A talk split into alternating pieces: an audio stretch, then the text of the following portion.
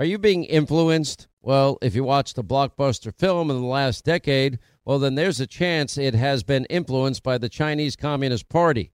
Now, here's the reality the CCP may be running the largest influence campaign in history. Now, in Hollywood Takeover, brought to you by the Epoch Times, well, investigative reporter Tiffany Meyer reveals how the CCP exerts control over some major studios. Don't miss the most important documentary about Hollywood yet. And for a limited time, you can watch the first 10 minutes for free when you go to the website hollywoodtakeover.com slash Sean, S-E-A-N. Hey, we're all looking to save, especially on medical bills, but where do you start? Now, unless you're a medical billing expert, finding savings, well, it can seem impossible. HealthLock can help. HealthLock is a healthcare technology company that securely connects with your insurance and they flag errors like overbilling or wrong codes and fraud. And you can even have HealthLock work on your behalf to get money back from select past bills. Now, saving starts with knowing where to look. Go to their website, it's healthlock.com today before you see any other healthcare provider. Hey, what if your home's title, which is the legal document that proves you own your home, is in some criminal's name? Well, that's called home title theft, and criminals all over the world can find your home's title online, and then they'll forge your signature. They'll take out loans against your home, or even worse, sell your home. Now, how do you know some criminal is not taking over the title to your home? You can find out with sign up at HometitleLock.com and use the promo code Sean, S E A N. Right, glad you're with us. Toll free numbers 800 941 Sean. You want to be a part of the program? Uh, you know, you got to give our buddy, our meteorologist, the official meteorologist of the Sean Hannity Show, credit at weatherbell.com because, yeah, Texas and the country got hit as hard as he was warning it would get hit, and massive power outages as the winter freeze now. 4 million people in Texas in the dark and that means they have no heat unless they have a generator. I, I strongly recommend even a tiny generator uh, for everybody if you can if you can find one. You probably won't have it for this time but it's I just think it's a good thing to have but you know as as many will tell you I'm always thinking in apocalyptic terms. And so all my friends say I'm going to your house when something bad happens. I'm like all right great uh, just make sure you announce yourself before coming in. Um, if uh, tough times come, I, I, just believe in preparing for tough times. Over a million outages just in the Houston area alone. And I mean, not good at all. Um, I noticed that this, you know, remember we were watching all the California, you know, rollouts of energy and blackouts that were happening you know, part of this is connected to this global warming madness, and nobody really wants to ever talk about it. But if you look at it, you know, it's 4.3 million people without heat, and it's, you know, feeling like 20 below zero in some places. Uh, that's a big problem for a lot of people. You got older people, you've got young kids, and if you don't have heat in your house, you, you're going to be freezing fast. And on top of it, people don't really have the ability because they don't have snow removal equipment. They don't have plows and sanders and salters and all the things that that snow states have. Uh, the power shortages in many ways. I think the Wall Street Journal got this right today. You know, gas and, and power prices. Have you noticed that they're now spiking all across the country, all across the central U.S.? T- Texas regulators now ordering rolling blackouts uh, as of yesterday as this Arctic blast frozen these wind turbines. This was in the Wall Street Journal. I'm thinking, oh, what about the great wind turbines that kill birds? Anyway, a little bit of a paradox of the left's climate agenda. Yeah, okay, the less we use fossil fuels, the more we need them. And now we're going to be dependent on countries that hate us for, for the needs that that we we look. It's the lifeblood of the world's economy, whether you want to admit that fact or not. And I'm still an all the above guy.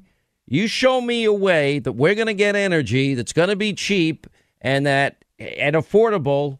That that's better than fossil fuels, gas, oil, coal. I'm all ears.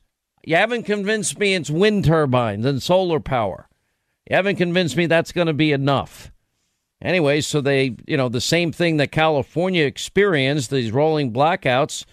I guess it's better than everybody being without power, but they do it on purpose. They say, okay, well, we'll give this part of town heat for three hours, then we'll give this part of town heat for three hours because we don't have enough to heat the whole town, enough power to ensure that everybody can heat their own home.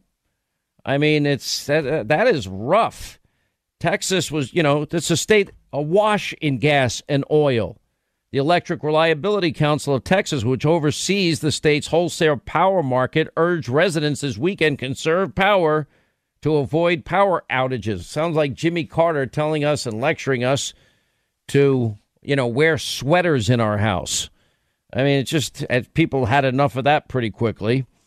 Um, but anyway, the Texas emergency energy emergency that was called, Public Utility Commissioner uh, Chairman DeAnn Walker said, My understanding is the wind turbines are all frozen. And we're working already to try and ensure that we have enough power, but it's taking a lot of coordination. They're not ready for this. Winter weather, the death toll now, I think we're up at 11 dead from this winter storm. It's a lot of people. At least 11 deaths, according to CBS News, linked to the dangerous wintry storm that's been breaking low temperatures all across the country. 4 million homes and, and businesses in Texas without power. Frozen wind turbines, limited gas supplies have hampered the ability to generate enough power, according to Texas energy officials. Among the dead, a woman and a girl who were in an attached garage in, in Houston because people have been taken to their cars so they can get warm again. And authorities there said they suffered from carbon monoxide poisoning. So did a man and a young boy from the same family that were hospitalized. No word on their condition. Fort Worth, Texas, two people in critical condition, one in serious condition, and what was believed to be another carbon monoxide poisoning. I mean, if you got to go in your car to get heat, you, you can't be in an enclosed area. Better you move the car outside and probably even crack the window a hair, even though I know it's counterintuitive. Uh, at least you're getting some fresh air in the car, considering you're, you're reliant on the heat. Um, so, you know, our thoughts and prayers is not much right now that we can do to help our friends in Texas. Anything that they need, the American people are the most generous on the face of the earth. I know Americans will go all in, but we're not going to be able to get everybody that needs one a a generator in this short a period of time. Unfortunately, I wish it was the case, but unfortunately, it's not the case. Um, and this is this; these are just the beginning of of these problems with green energy the Green New Deal, a socialist utopia, you know, ending the pipeline. You know, if Republicans, you know, I really watch with, with anger and fury at like these leaders in the Senate, like McConnell and and Thune. I watch these guys, and I'm like, you know, Thune. I'm like, sure, we'll consider censure. And Mitch McConnell's speech on Saturday, I'm like, really, you got to be kidding me. When has he ever given a speech? He watched the videos of Kamala Harris, of Maxine Waters, of Joe Biden, of Nancy Pelosi, of Chuck Schumer. I never heard such passion in my life from Mitch McConnell. Didn't even know he had it in him. When has he ever applied the same standards to Democrats, which was such an effective defense by Trump's lawyers?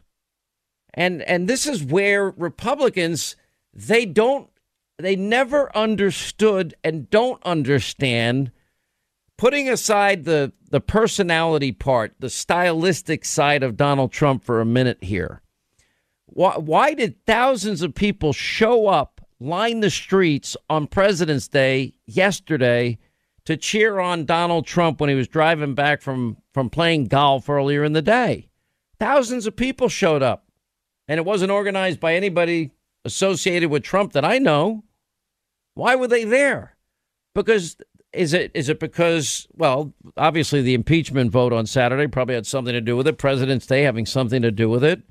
But but what can Republicans learn from Donald Trump? Now, again, I'm putting aside stylistics. I'm putting aside January 6th for a minute here to make a point. Because one of the reasons I would argue Donald Trump even got elected, we all knew he was a disruptor. We knew he was an iconoclast. We knew he was not a conventional politician. We, meaning we, the American people, you voted for Donald Trump. And 75 million voted the second time. Rarely, that was a, uh, by far and away the largest number of voters for any Republican running for president in history. And it's very rare that you see an 11 or 12 million vote increase when somebody's running for reelection. And he shattered that record too. And he did it. Why? What is it? What is the appeal? Well, it's because he made promises and he fought to keep them. And he fought hard. And he and he and he went out there and every day in his style, which okay, if you don't like his style, I I get that actually. I understand it. I'm I'm from New York and I'm I'm not going to sit here and be a snowflake and act like I've never heard rough language before. I'm not. And all those people in the media, I would argue, are feigning phony outrage. Because if they really cared about insurrectionist, inciting language, then they would apply the same standards to Kamala Harris. Start with that one. After the Minneapolis police precinct was burned to the ground and the rioting going on, and she jumps on with Stephen Colbert, uh, you better beware and take note on both levels. You take note on both levels. They're not going to stop. We're not going to stop. They shouldn't stop. We're not. We're, we shouldn't stop. Like, whoa. Or Chuck Schumer on the steps of the Supreme. You won't know what hit you, Gorsuch and Kavanaugh. Wow. You know, I, am I'm looking at the mob media coverage of, of Biden is so fawning. And, you know, oh, Biden likes to put his own logs in the fireplace uh, in the White House. Oh, I'm so thankful that I got to learn that. And that he beat his granddaughter at Camp David and at, at Mario Kart. Mario is one of those, you know, kid games like on PlayStation or whatever. And Joe and Jill Biden bought, you know, public displays of affection, PDA, back to the White House. And Joe goes to church more than any other president in modern times. Now, by the way, I'm uh, fine. I'm, I'm fine with any of this. Did Donald Trump ever get this coverage? I don't think so. I don't recall. Um, you had a, a California. Well, I'll talk about that later. Um, this was interesting. Breaking 911. It said that Vice President Kamala Harris has been taking calls with world leaders on behalf of President Joe Biden. Recently, speaking with President Macron of France and Canadian Prime Minister Trudeau. Well, that's interesting. It's very interesting to me. Um, the agenda, we told you everything that they said they're going to do. I told you to believe them. Yesterday, I told you about guns. Now, there's an article in the Atlanta Voice on Fox News and in Reuters, similar article, how Congresswoman uh, Sheila Jackson Lee sits on numerous House committees, including Judiciary, Budget, Homeland Security. Now, reparations is going to be debated, H.R. 40. That's, again, what is Biden's agenda? Biden's anti drilling interior nominee once led a company, by the way, that I actually profited from fossil fuels. New Mexico Democrat Deb Haaland is her name. Co sponsor of the Green New Deal 2019, pledged to vote against all new fossil fuel infrastructure. Oh, what, what do we say to the guys losing their jobs here? High paying career jobs in the energy sector. It's unbelievable. Now they're moving Medicare for all. That's part of the agenda. That's now that's now happening. You know, add to the rest of the agenda, you know, Biden's immigration reform is going to be unveiled this week. That means amnesty. And they're already, by the way, I have a couple of stories. The Biden's DHS secretary releasing border crossers into the U.S. And guess what? They're not even giving them a coronavirus test. You have the Senate complicit in providing cover for Biden's. Oh, it's an open border plan. They just had what, 25,000 people allowed to stay just last week. This is the, everything we told you. Being a conservative is not hard.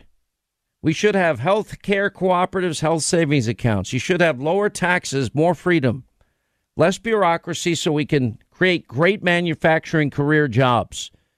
You know, we, we want originalists on the court, constitutionalists. We want law and order, safety and security in every town and city good schools for our kid in every kids in every town and city. We want border security. We want energy independence. We want peace through strength, and we want free and fair trade and and what's so complicated about being a conservative today? It's not complicated. Once again, Pure Talk, my sponsor and my wireless company, they're investing in their customers out of their own pocket without charging an extra penny. And I'm really happy to announce that Pure Talk is now providing international roaming to over 50 countries. That's right, as you plan your summer travel, make sure that your wireless provider has you covered at home and abroad. Pure Talk already puts you on America's most dependable 5G network, and now they're giving you coverage in over 50 countries as well. You get unlimited talk and text and plenty of 5G data for just 20 bucks a month. That's less than half the price of the big carriers Verizon, AT&T, and T-Mobile for the exact same service. Now bring your phone or get great savings on the latest iPhones and Androids. Just go to puretalk.com slash Sean, S-E-A-N. Make the switch today. That's puretalk.com slash Sean.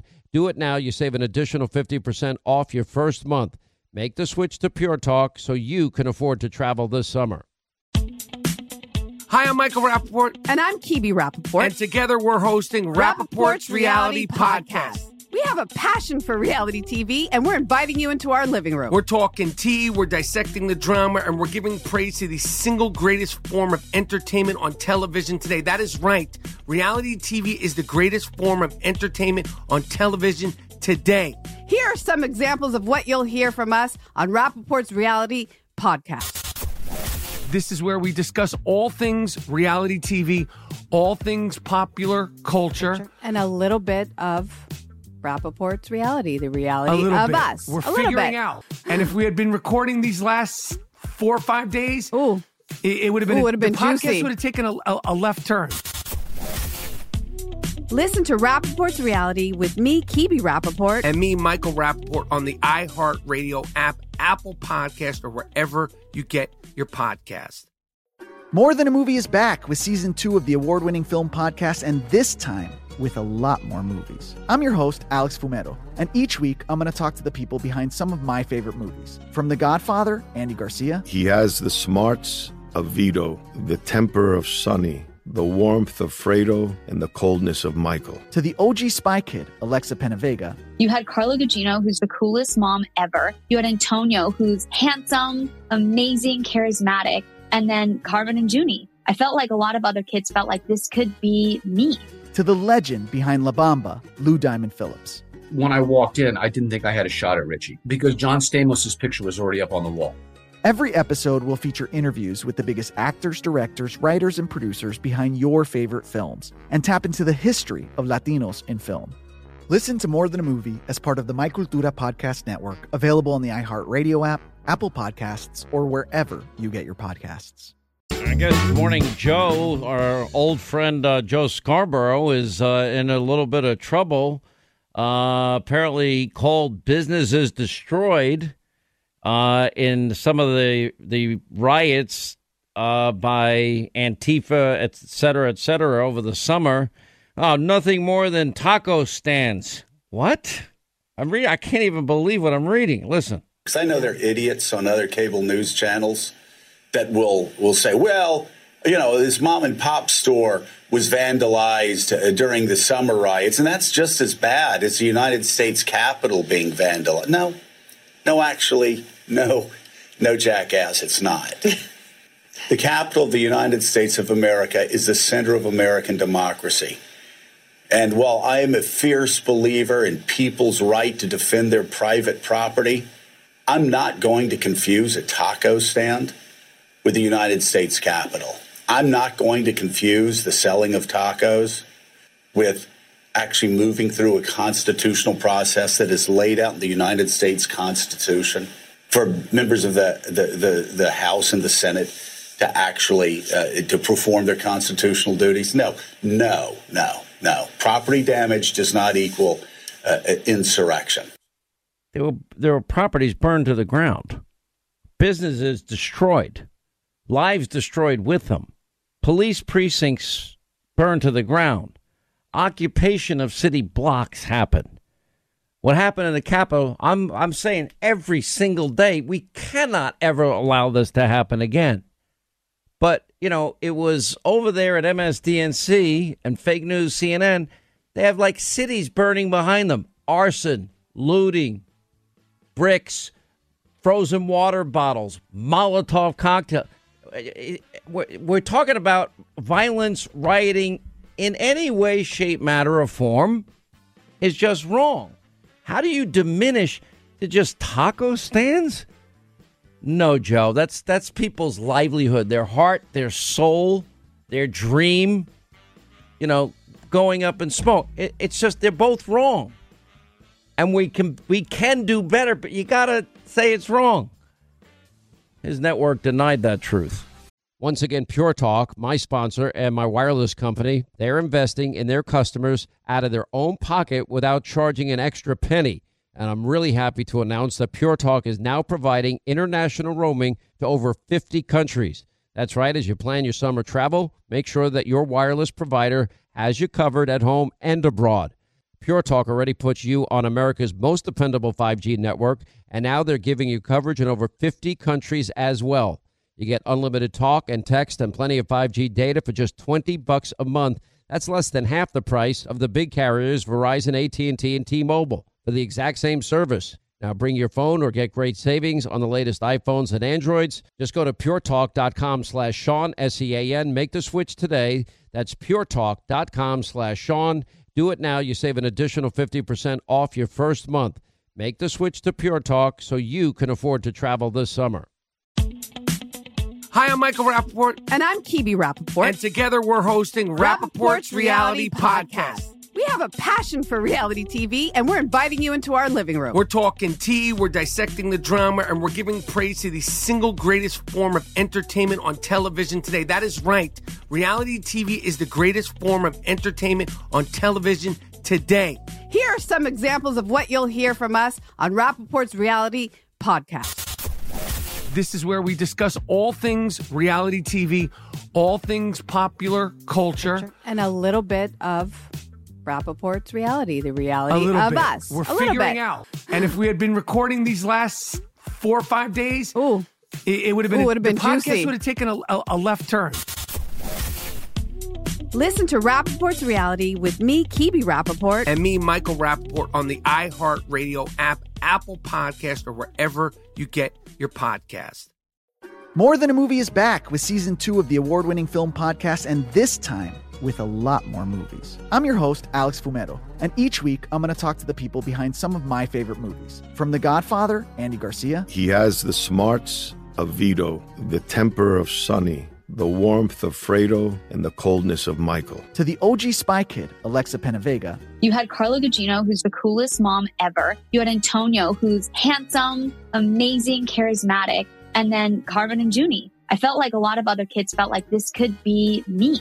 To the legend behind La Bamba, Lou Diamond Phillips. When I walked in, I didn't think I had a shot at Richie because John Stamos' picture was already up on the wall. Every episode will feature interviews with the biggest actors, directors, writers, and producers behind your favorite films and tap into the history of Latinos in film.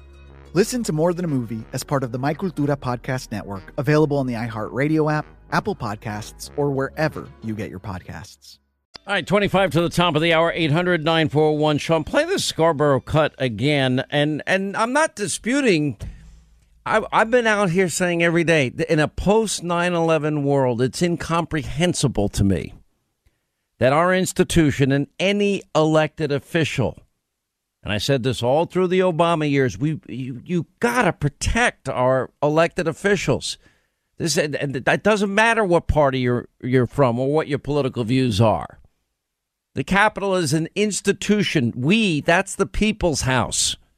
These are our elected officials. It's not about politics. This is one of these things that transcends all politics. You got to protect elected officials. You know, you, you, you think of the over 2,000 cops injured, almost 2,500 cops injured over the summer. You think of, you know, the nearly 30 people that were killed over the summer. You think of police being pelted with Molotov cocktails and, and rocks and bricks and frozen water bottles and knives and guns and, and federal courthouses that they're attempting to burn them to the ground. And they're taking over city blocks, burning police precincts to the ground, burning police cars in New York like crazy, and attacking law enforcement. and then attacking, yeah, you know, small businesses. You know, I we I need to get a, an actual count. How many people? Anybody that I know that goes into business, every single person, they don't go into business thinking that they're going to fail or that their their taco stand, to quote Joe, is going to be burned to the ground. Their livelihood depends on this. You know, uh, is it a matter of degrees? What's right? What's wrong? We how we don't, don't, did not protect the capital is incomprehensible. But why people denied and refused to acknowledge that which our eyes can see. Our eyes weren't lying to us all throughout the summer when the violence erupted and the chop, the Chaz, autonomous summer of love, spaghetti potluck dinners, dinner zones showing up, or that police precincts burned to the ground, city blocks taken over, and businesses destroyed. Every person I know in business, they put everything they've got into that business. All these restaurant owners I've talked about, because of draconian shutdown efforts. By the way, looks like Ron DeSantis proved to be the guy that got it right. Not Governor Newsom and certainly not Andrew Cuomo. They got it wrong. They got it wrong on a million different levels. You know, these these businesses, economists saying thousands of them torched in major cities all across the country, tens of billions in damages, dreams shattered. Shattered. You know, you know, to open a restaurant. Let's say, uh, let's take Joe's Joe's example, taco stand. How much, how much can you charge for a taco? I love tacos. I like Taco Bell. I like the hard shell, and I just like it plain with the meat, nothing else on it. And everybody looks at me like there's something wrong with me. I don't care. I like Taco Bell. I like. I I I really like mom and pop. I love hot dog stands if they have Sabrett with the casing on it. I you can't hardly find them. If I find one, I'm their best customer. But you think of, okay, well, you got to pay for the rent, you got to, or buy the building, then you got to build out the kitchen, then you got to hire full staff. And how much can you charge for a taco? Only so much. How much can you charge for a Coke or a Pepsi, whatever you, whatever your drink of choice is? I don't know, Red Bull, Monster, uh, whatever you like to drink. How much can you charge? It's a it's the tiniest margin business. You have you have you, you have iconic restaurants in New York that have shut their doors forever. Restaurants. Now, if it's the prestigious 21 Club or a taco stand, does it matter? Lives are shattered. You know, we can't be putting people's lives, we can't put cops' lives in jeopardy. We can't put, sto- we, we, we have to protect every business. We have to protect our capital. We have to protect every elected official. The difference is, is during the summer, nobody wanted to say this. The silence was deafening. It's wrong. It's wrong. Play it again. Because I know they're idiots on other cable news channels that will will say, well, you know, this mom and pop store was vandalized uh, during the summer riots, and that's just as bad as the United States Capitol being vandalized. No, no, actually, no, no, jackass, it's not. the capital of the United States of America is the center of American democracy. And while I am a fierce believer in people's right to defend their private property, I'm not going to confuse a taco stand with the United States Capitol.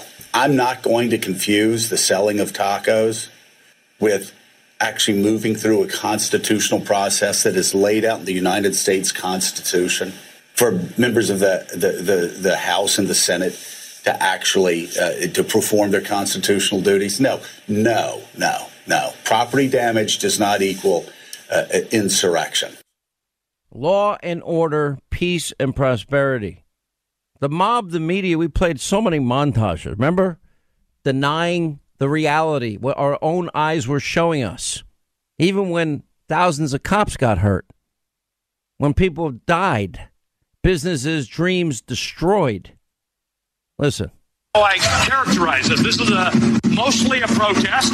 Uh, it is not. Uh, it is not generally speaking unruly. Peaceful protest. Peaceful protesters. Peaceful protest. Peaceful protest. Peaceful protest. Peaceful protest. Peaceful protest. Peaceful protest. Peaceful protest. Peaceful protest. Peaceful protest. Peaceful protest. Peaceful protest. Peaceful protest. Peaceful protest. Peaceful protest. Peaceful protesters.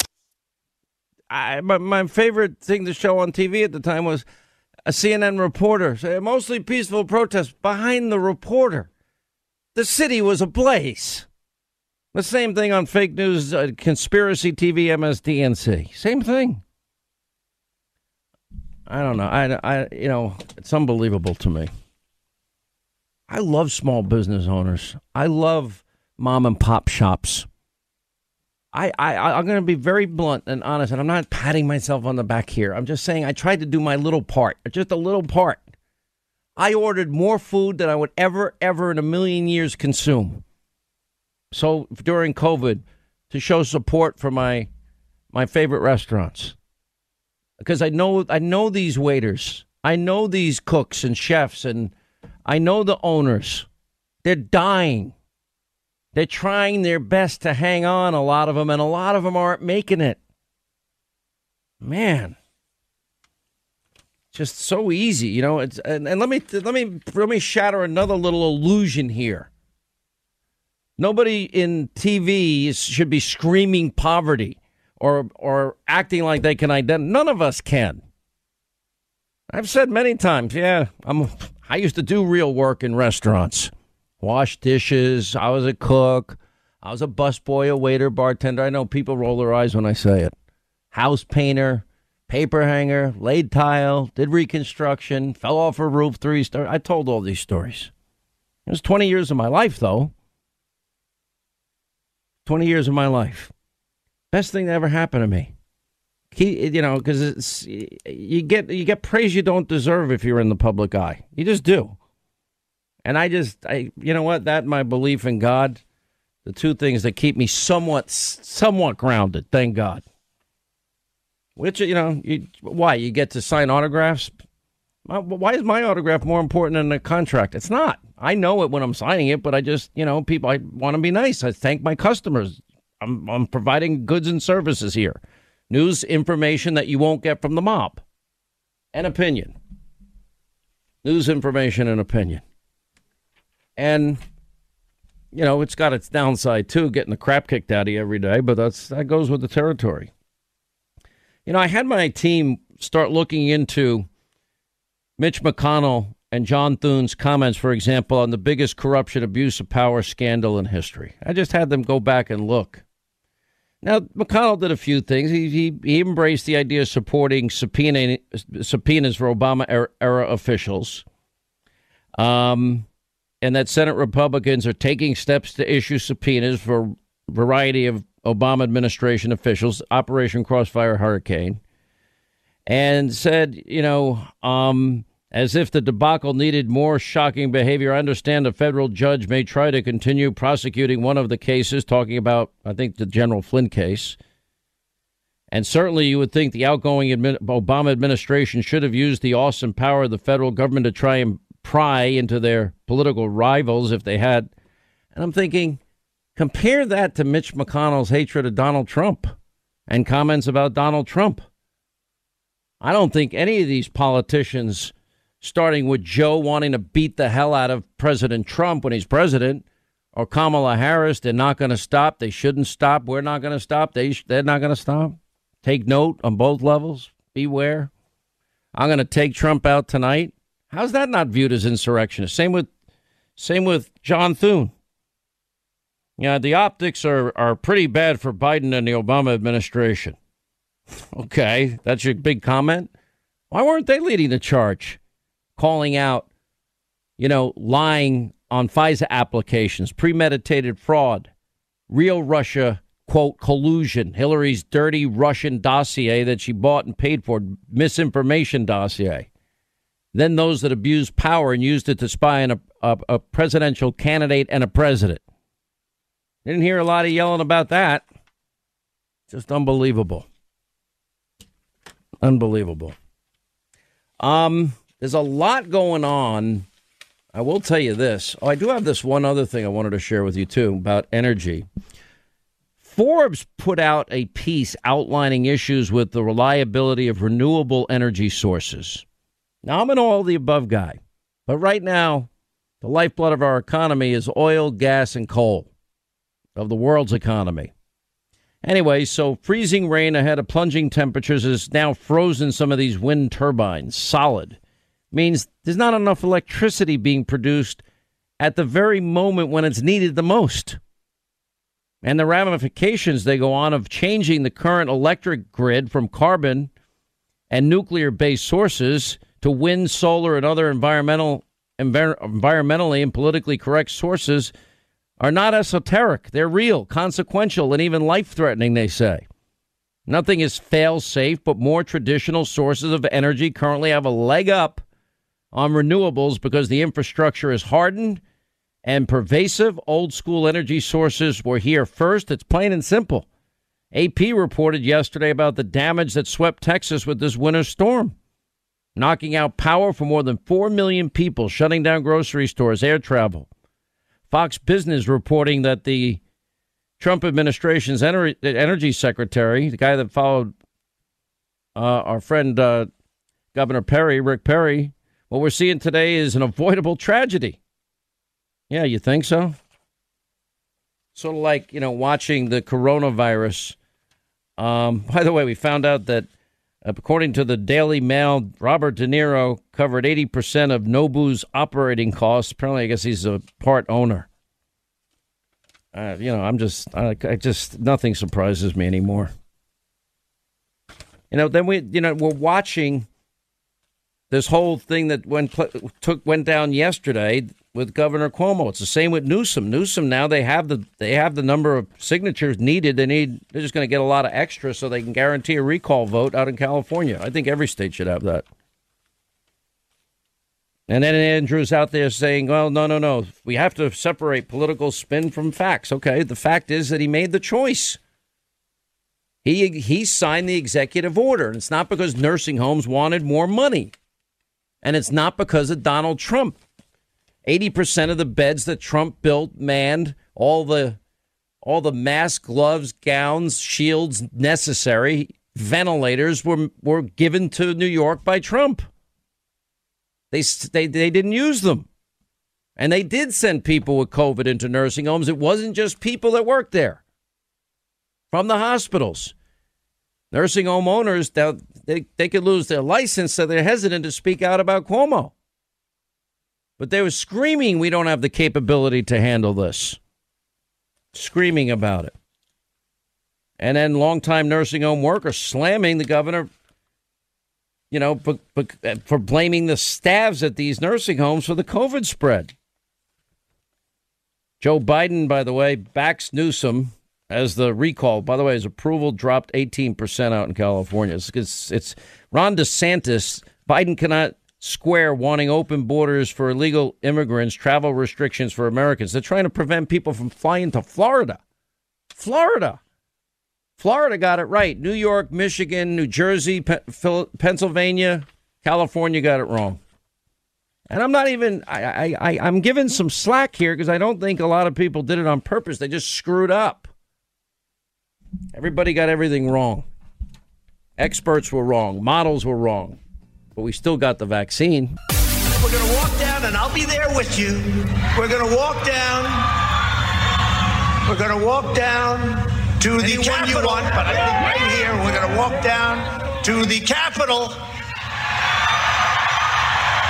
And we're going to cheer on our brave senators and congressmen and women.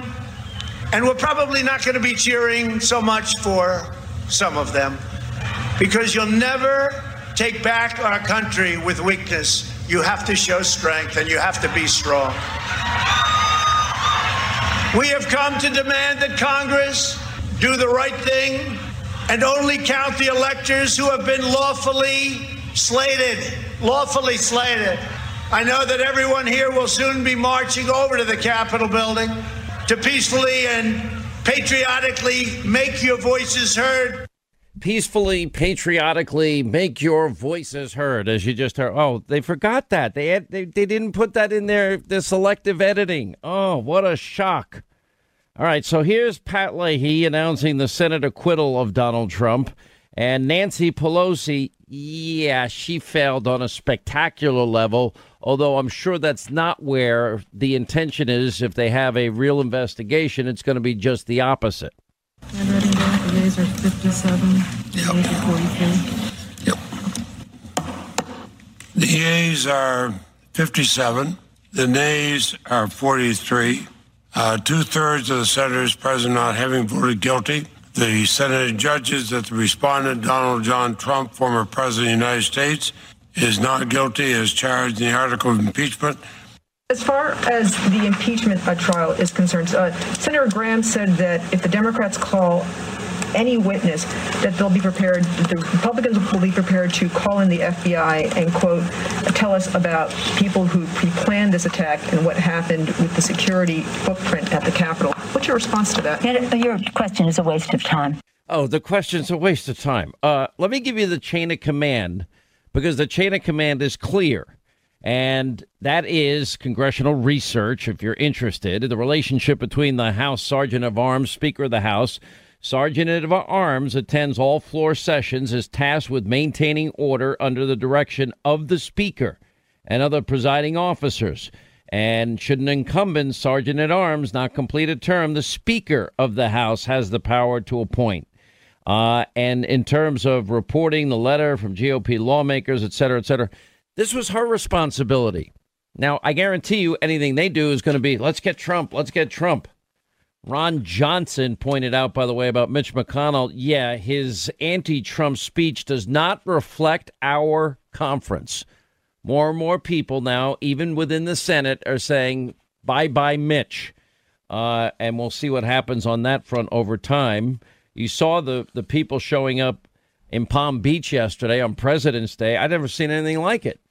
I mean, has John Thune or Mitch McConnell ever seen a crowd like that in ever in their political careers? I I, I kind of tend to doubt it. Um, if you want to look at some polling data, we have some. 75% of Republicans want Donald Trump to play a prominent role in the GOP. American support for a third political party has now reached a new high, with 62% of adults saying the parties do such a poor job representing the country that a third party is needed. And an even higher percentage of Republicans, yeah, 63%, according to Forbes, voice support for the creation of a new party, compared to 70% of independents, 46% of Democrats. Everybody's fed up with all these swamp creatures. Uh, anyway, joining us now, Craig Keshishian is with us. Uh, by the way, educated at Cornell. Uh, Matt Towery with us, syndicated columnist, attorney, and pollster. Welcome both of you to the program. Uh, okay, so you saw what Mitch McConnell did, and I'm sitting there watching. You know, I don't remember Mitch McConnell and John Thune ever, the leaders in the Senate for the Republicans.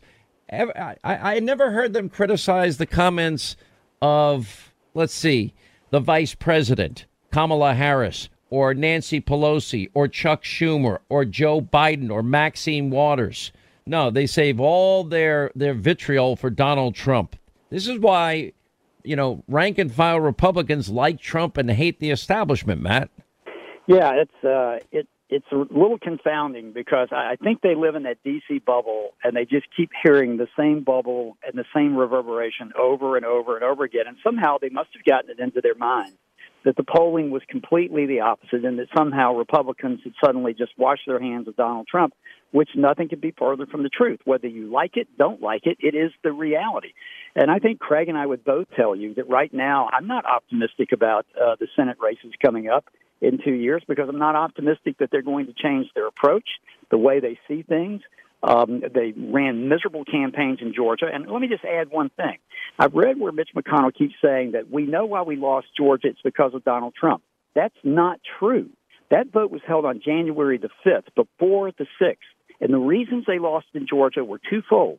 One, they ran ads that were a giant dog whistle that had Raphael Warnock in them and Reverend Wright, and it irritated the African American community, and they turned out at a higher number than they did in the general election. And number two, they ran away from President Trump and did not use him in a television commercial statewide. Had those two things changed, both of those people would still be in the U.S. Senate right now. It is not Donald Trump's fault. And, and Craig, I mean, when it, Donald Trump supported the two thousand dollars relief, so you got Joe Biden out there, and all the and the Democratic Senate, uh, candidates out there saying we're going to give you two thousand, and Mitch McConnell insists that it's only going to be six hundred. So that's what Loeffler and Perdue are left with. That's right, and thank you for having me aboard. Uh, our good friend Robert Cahaly of Trafalgar and I were both in Georgia at the same time, and we compared our notes. And sure enough, that was the that was the tipping point, Sean. That two thousand dollar gambit versus the six hundred. Figure that uh, that that the president was acting like a quarterback, trying to get us over the line, and Mitch McConnell was the center, and he blew the snap when uh, the president said, "Hey, let's raise this to two grand." You don't offer a, a, a man dying of thirst a glass of water in the desert and then yank it back. And that's exactly what Mitch McConnell did, and it hurt uh, the ticket. And I think that was, we actually have empirical evidence showing how both candidates were, were winning. Our Republican candidates were winning at that point.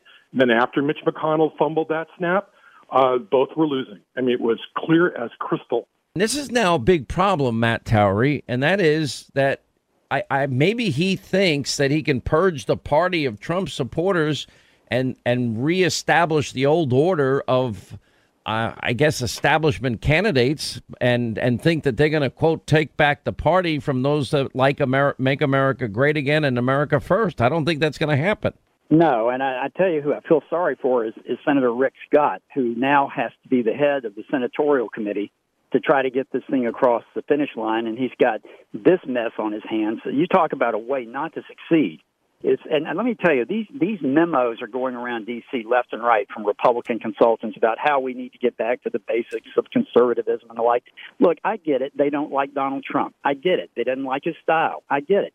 But if you look at what they have in all these memos where they're going to reinvent the Republican Party, everything they talk about are things that Donald Trump achieved in four years. I find it just stunning that they that they put all of their cannon uh, fodder and all of their attacks on Donald Trump instead of the the other side where where they're going to have to try to get some leverage to to win the next races and take over the Senate. Well, I mean, and that's going to be a already it's a, a Herculean task. Uh, but I do see a split that I'd never seen before. Lindsey Graham, Ron Johnson, Mike Lee, Ted Cruz, and, and others, they, they don't seem too intimidated taking on Mitch McConnell anymore. He doesn't seem uh, as all powerful as perhaps he once was or thought he was. Craig. Well, I, I, I think that I think that's the case. Yes. Yeah, I mean, uh, Matt, you wanted to add some. Go ahead. Yeah, well, I was just going to add, um, if right now the party has basically been led, the true party, which is is that seventy five percent, because they still dominate the party. They've been led by people like Lindsey Graham because Lindsey Graham has been out articulating what they've been thinking and what they've been believing. And there's when you see the leadership in the Senate going the complete opposite and clinging to these concepts that I can tell you, I haven't polled it myself, but when I when I have organizations uh, like Quinnipiac and CBS News and the like showing that 80% plus of Republicans stand with Trump, you don't have to be a genius to figure out which direction the party is headed. You, you really don't. That's you know, I don't right. think conservatism, guys, is that hard. I and I say this all the time. All right, what do I care about? I care about uh, greater freedom. Uh, I want lower taxes, less bureaucracy to help build jobs. I want constitutionalists on the court, not that hard. I want secure borders. I want energy independence, all of the above. It's not that complicated either. Uh, I'd like that all these states run by Democrats for decades that are failing on law and order and safety and security and have decimated our educational system. I, would like to fix those things. And then free and fair trade, and then something called peace through strength. And I think you pretty much have summed up who Sean Hannity is politically. Yeah, I think so. And, I, and, and let, let me just point out also that those are the very things that Donald Trump achieved in four years. Now, they didn't get all completed you can't do everything in four years. But I think the reason that there's such a disconnect is that these people uh, who are supporting him, even if they didn't like his style, like the results that they had, and the fact that he did it in such record time. Everything from trying to work on border security to, to lowering taxes to getting those justices appointed. That's the stuff that, that the Republicans have been talking about forever that they were going to achieve. Well, he actually did it. And so I don't think these people are going to leave Donald Trump just because Mitch McConnell and a group of, of, of senators or some insiders in D.C. have decided that all of a sudden that he's no longer palatable. Quick break, right back. More with Craig Keshishian and Matt Towery on the other side. 800 941 Sean and your calls next half hour. Once again, Pure Talk, my sponsor and my wireless company, they're investing in their customers out of their own pocket without charging an extra penny. And I'm really happy to announce that Pure Talk is now providing international roaming to over 50 countries. That's right. As you plan your summer travel, make sure that your wireless provider has you covered at home and abroad. Pure Talk already puts you on America's most dependable 5G network, and now they're giving you coverage in over 50 countries as well. You get unlimited talk and text and plenty of 5G data for just 20 bucks a month. That's less than half the price of the big carriers Verizon, AT&T, and T-Mobile for the exact same service. Now bring your phone or get great savings on the latest iPhones and Androids. Just go to puretalk.com slash Sean, S-E-A-N. Make the switch today. That's puretalk.com slash Sean. Do it now. You save an additional 50% off your first month. Make the switch to Pure Talk so you can afford to travel this summer. Hi, I'm Michael Rapaport. And I'm Kibi Rapaport. And together we're hosting Rapaport's, Rapaport's Reality, Reality Podcast. Podcast. We have a passion for reality TV, and we're inviting you into our living room. We're talking tea, we're dissecting the drama, and we're giving praise to the single greatest form of entertainment on television today. That is right. Reality TV is the greatest form of entertainment on television today. Here are some examples of what you'll hear from us on Rapaport's Reality Podcast. This is where we discuss all things reality TV, all things popular culture, and a little bit of Rapaport's reality, the reality a little of bit. us. We're a little figuring bit. out. And if we had been recording these last four or five days, Ooh. it, it would have been Ooh, would've the been podcast juicy. would have taken a, a, a left turn. Listen to Rapaport's reality with me, Kibi Rapaport. And me, Michael Rapaport, on the iHeartRadio app, Apple Podcast, or wherever you get your podcast. More Than a Movie is back with season two of the award winning film podcast, and this time with a lot more movies. I'm your host, Alex Fumero, and each week I'm going to talk to the people behind some of my favorite movies. From The Godfather, Andy Garcia, He has the smarts of Vito, the temper of Sonny, the warmth of Fredo, and the coldness of Michael. to the OG Spy Kid, Alexa Penavega, You had Carla Gugino, who's the coolest mom ever. You had Antonio, who's handsome, amazing, charismatic. And then Carmen and Junie. I felt like a lot of other kids felt like this could be me. To the legend behind La Bamba, Lou Diamond Phillips. When I walked in, I didn't think I had a shot at Richie because John Stamos' picture was already up on the wall. Every episode will feature interviews with the biggest actors, directors, writers, and producers behind your favorite films and tap into the history of Latinos in film.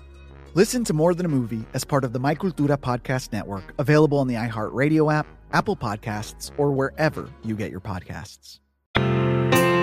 Right, as we continue, Craig Keshishian is with us and uh, Matt Towery back with us. The Democrats have the same battle going on within their party, although they seem to have pretty much all coalesced behind this Green New Deal socialist madness. And one has to wonder what the outcome of that is. I think it could, knowing that socialism always fails, result. Craig, I'll give you first crack at this in failure. Um, this is going to come back and bite them all, and I don't know how they begin to moderate this extremism. I agree. Uh, look at Texas, case in chief. Look at California, case in chief. Texas is freezing as we speak.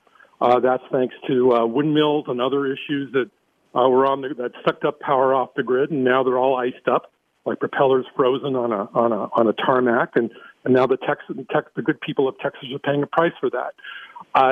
This is what happens when you don't open up the energy industry to private sector and to market forces and let governments and bureaucrats dictate policy. And I think it's going to reverberate, especially here in California where I live, where I'm speaking to you from. And uh, I think California is ripe for a, a renaissance in populism. to wit, the recall of I don't know. Governor. I don't see that at all. Now they might get rid of Newsom, but even that I think is a long shot. But we'll have to wait and see. I will tell you for a fact that the president did the Republican Party a huge favor. He inverted it back to its populist roots. And all the things you uh, you articulated about what you believe in, Sean, is exactly what a good chunk of the country believes in too. And and Trump was merely the messenger. The message resonates, and it is here to stay. The key thing now is refining it, and our friends who run the Senate don't really get that. They are, they are living in an echo chamber, and they're going to pay the price. I think down the road. Matt, what what's your? I'm interested. What's your take on that? I don't. You know, when we can go back to Reagan and California was in play. Pennsylvania was a Republican state. Uh, same with the Commonwealth of Virginia, the Rust Belt, Michigan, Wisconsin. You know, uh, these were all Republican states. And when we now, not only did we these states become purple, many of them, um, or or just right down the middle, but a lot of these states too. Now we have to fight for Georgia. Now we're going to have to fight for North Carolina and if trends continue fighting for Texas within the next five to 10 years, how, do you win under those circumstances? It, it's going to be difficult. I, but, but, but populations do shift. And I will say, to Craig's point, I am beginning to see a shift in California. I don't know if it's going to happen right now, but I think what they've done in that state and the degree to which people have suffered is going to have an effect for years to come. And a lot of this is based on demographics in states like Georgia, and you just can't change demographic shifts. But I think the political shift is beginning to start in, in, in places where you would never expect it, like like California, maybe even a little bit in New York, a little bit. Uh, but that, Matt, okay. Matt, also bear in mind, sorry to interrupt, but we clawed back four congressional seats from the Democrats, Sean and Matt, this last cycle out. That's true. Uh, statewide referendums, we turned down higher property taxes and turned down quotas on a statewide basis. We saw this happen before in 1978. It was called Prop 13, and uh, Governor Jerry Brown was a Democrat and was the governor at the time. So Prop 13, and there was Prop 187. I remember that one too. That's right. That's right. So there is a populist streak here in this state, libertarian, I should really truly say. Um, so don't. Uh, I'm I'm keeping a candle lit. We'll leave it at that. All right, Craig, thank you. Matt Towery, thank you. We'll have you guys back soon. When we come back, we'll hit the phones 800 941 Sean, our number. You want to be a part of the program. We'll continue. Once again, Pure Talk, my sponsor and my wireless company, they're investing in their customers out of their own pocket without charging an extra penny. And I'm really happy to announce that Pure Talk is now providing international roaming to over 50 countries. That's right. As you plan your summer travel, make sure that your wireless provider has you covered at home and abroad. Pure Talk already puts you on America's most dependable 5G network, and now they're giving you coverage in over 50 countries as well. You get unlimited talk and text and plenty of 5G data for just 20 bucks a month. That's less than half the price of the big carriers Verizon, AT&T, and T-Mobile for the exact same service. Now bring your phone or get great savings on the latest iPhones and Androids. Just go to puretalk.com slash Sean, S-E-A-N. Make the switch today. That's puretalk.com slash Sean. Do it now. You save an additional 50% off your first month. Make the switch to Pure Talk so you can afford to travel this summer. Hi, I'm Michael Rapaport. And I'm Kibi Rapaport. And together we're hosting Rapaport's, Rapaport's Reality, Reality Podcast. Podcast. We have a passion for reality TV, and we're inviting you into our living room. We're talking tea, we're dissecting the drama, and we're giving praise to the single greatest form of entertainment on television today. That is right. Reality TV is the greatest form of entertainment on television today. Here are some examples of what you'll hear from us on Rapaport's Reality Podcast. This is where we discuss all things reality TV, all things popular culture, and a little bit of Rapaport's reality, the reality of bit. us. We're a figuring bit. out. And if we had been recording these last four or five days, Ooh. it, it would have been, Ooh, would've been the podcast would have taken a, a, a left turn. Listen to Rapaport's reality with me, Kibi Rapaport. And me, Michael Rapaport, on the iHeartRadio app, Apple Podcast, or wherever you get your podcast. More Than a Movie is back with season two of the award winning film podcast, and this time with a lot more movies. I'm your host, Alex Fumero, and each week I'm going to talk to the people behind some of my favorite movies. From The Godfather, Andy Garcia, He has the smarts of Vito, the temper of Sonny, the warmth of Fredo, and the coldness of Michael. To the OG Spy Kid, Alexa Penavega. You had Carla Gugino, who's the coolest mom ever. You had Antonio, who's handsome, amazing, charismatic. And then Carmen and Junie. I felt like a lot of other kids felt like this could be me. To the legend behind La Bamba, Lou Diamond Phillips. When I walked in, I didn't think I had a shot at Richie because John Stamos' picture was already up on the wall. Every episode will feature interviews with the biggest actors, directors, writers, and producers behind your favorite films and tap into the history of Latinos in film. Listen to More Than a Movie as part of the My Cultura Podcast Network, available on the iHeartRadio app, Apple Podcasts, or wherever you get your podcasts. All right, 25 to the top of the hour, 800 941 Sean. Little scary Israeli ministers, according to a report I saw today, summoned to a classified cabinet meeting over an urgent national security matter. And uh, as we mentioned earlier, does anyone really think it's a good thing that, let's see, Joe Biden has called China, he's called Russia, he's called America's enemies. He hasn't had time to call the Israeli prime minister. Now Republicans are saying, okay, you spoke to Russia, you spoke to China, but you're not speaking to Israel, on top of everything else that we know about how the Israelis were treated in the Biden Obama administration. All right, let's get to our busy phones here. Uh, all right, Shannon, Oklahoma has a disagreement with me of some kind. I am ready. How are you, Shannon? Glad you called. Hi, uh, thank you, Sean, for taking my call. I don't know if it'd be so much of a disagreement uh, as much as just a concern that if Trump were to run again, uh, I, I'd see a, a split vote. I'd see a lot more uh, contention within the Republican Party. Uh, I would like to see Trump get more behind the next generation of Republicans. Uh, not to be too cheesy, but maybe an apprentice. uh, getting behind somebody and using his influence and using his voice to promote moving uh, towards somebody that would appeal to the Gen Z uh, generation that's coming up now. Well, it's I, don't know what the, the the president's plans are in the future. Um, I have had a couple of conversations with him since he's left the White House, and uh, I don't know what he. I don't even think he knows yet what he's going to do. Um, he's been yeah. uncharacteristically quiet in terms of media. Part of it's being deplatformed, but I also think it's a decision the president has made. He did put out a statement after his acquittal on Saturday. Um, you know, there, but there are certain things that we we all need to learn from Donald Trump that worked. First and foremost, yeah. it's the agenda.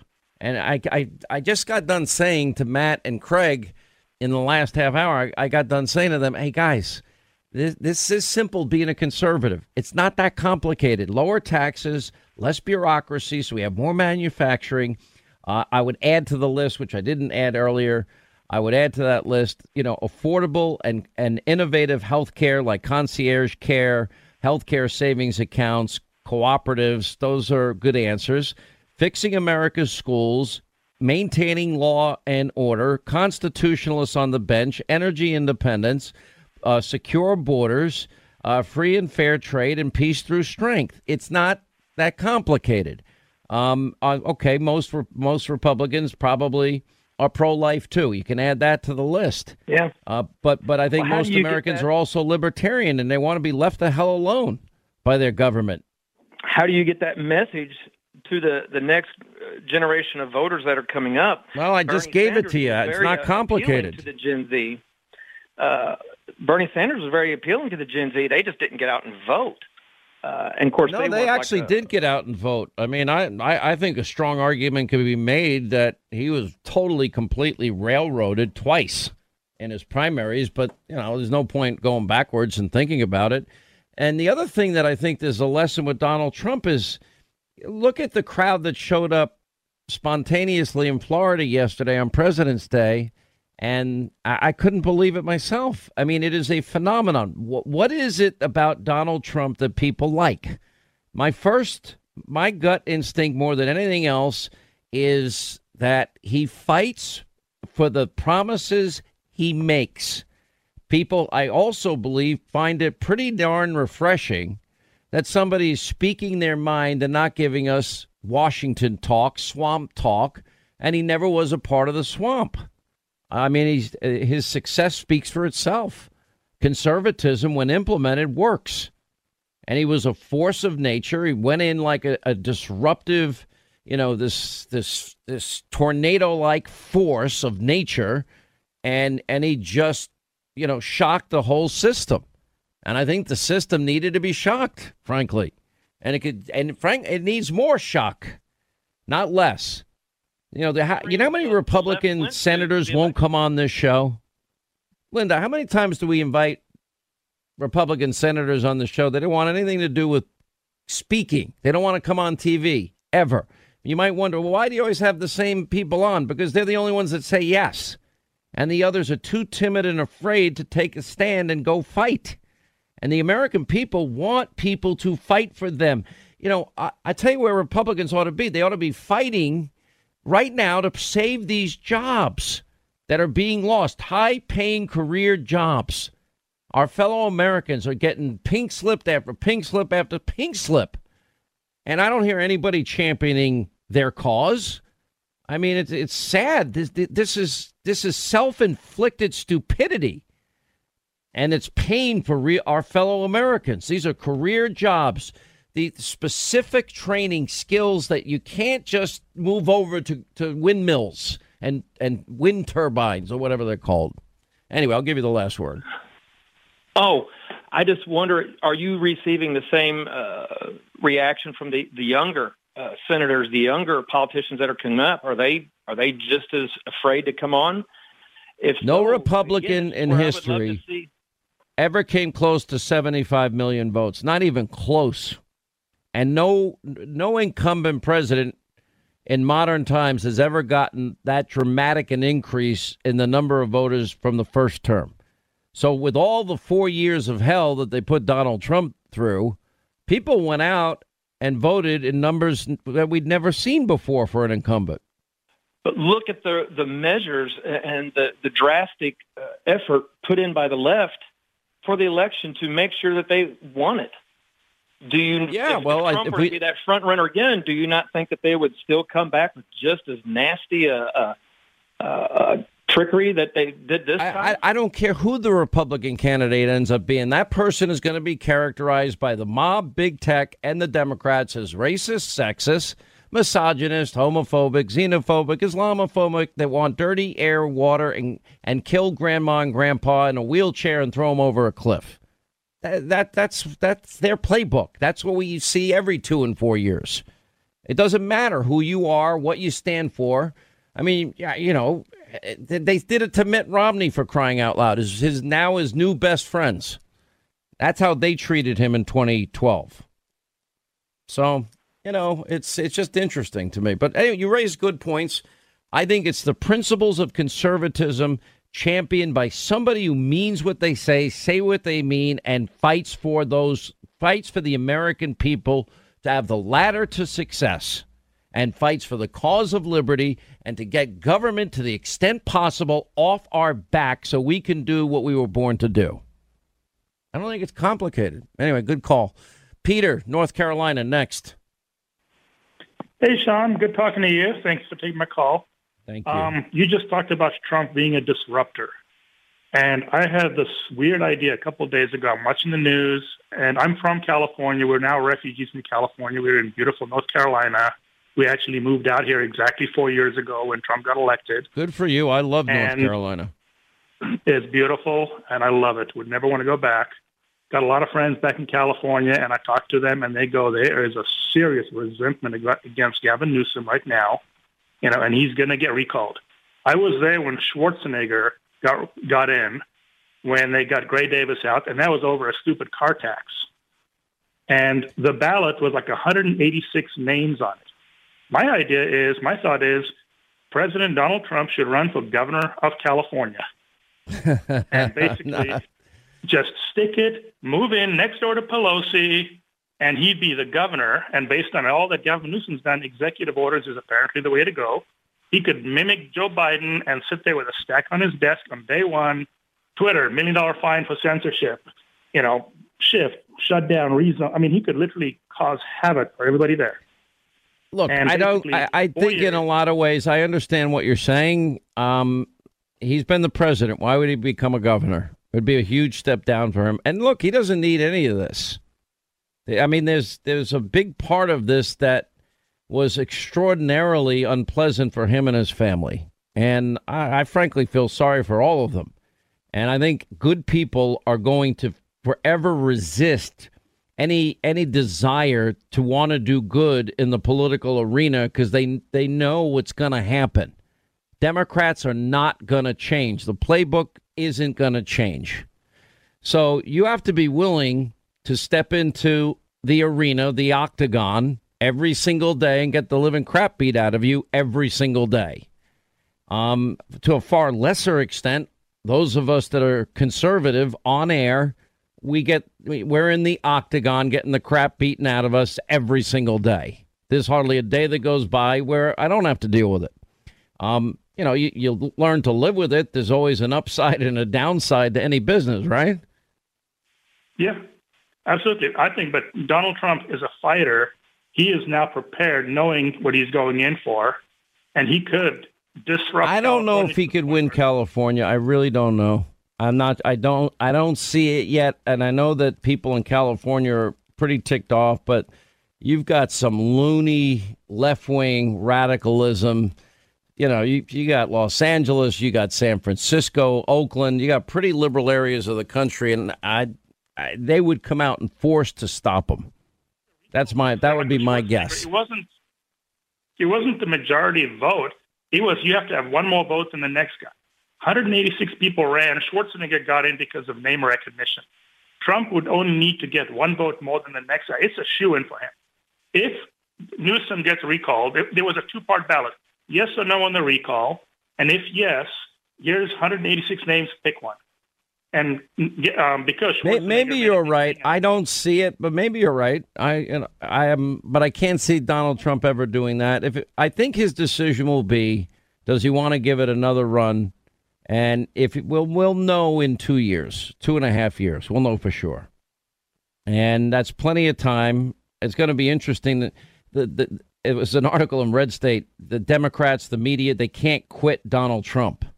They need that. They they just need their daily fix of of rage and psychosis.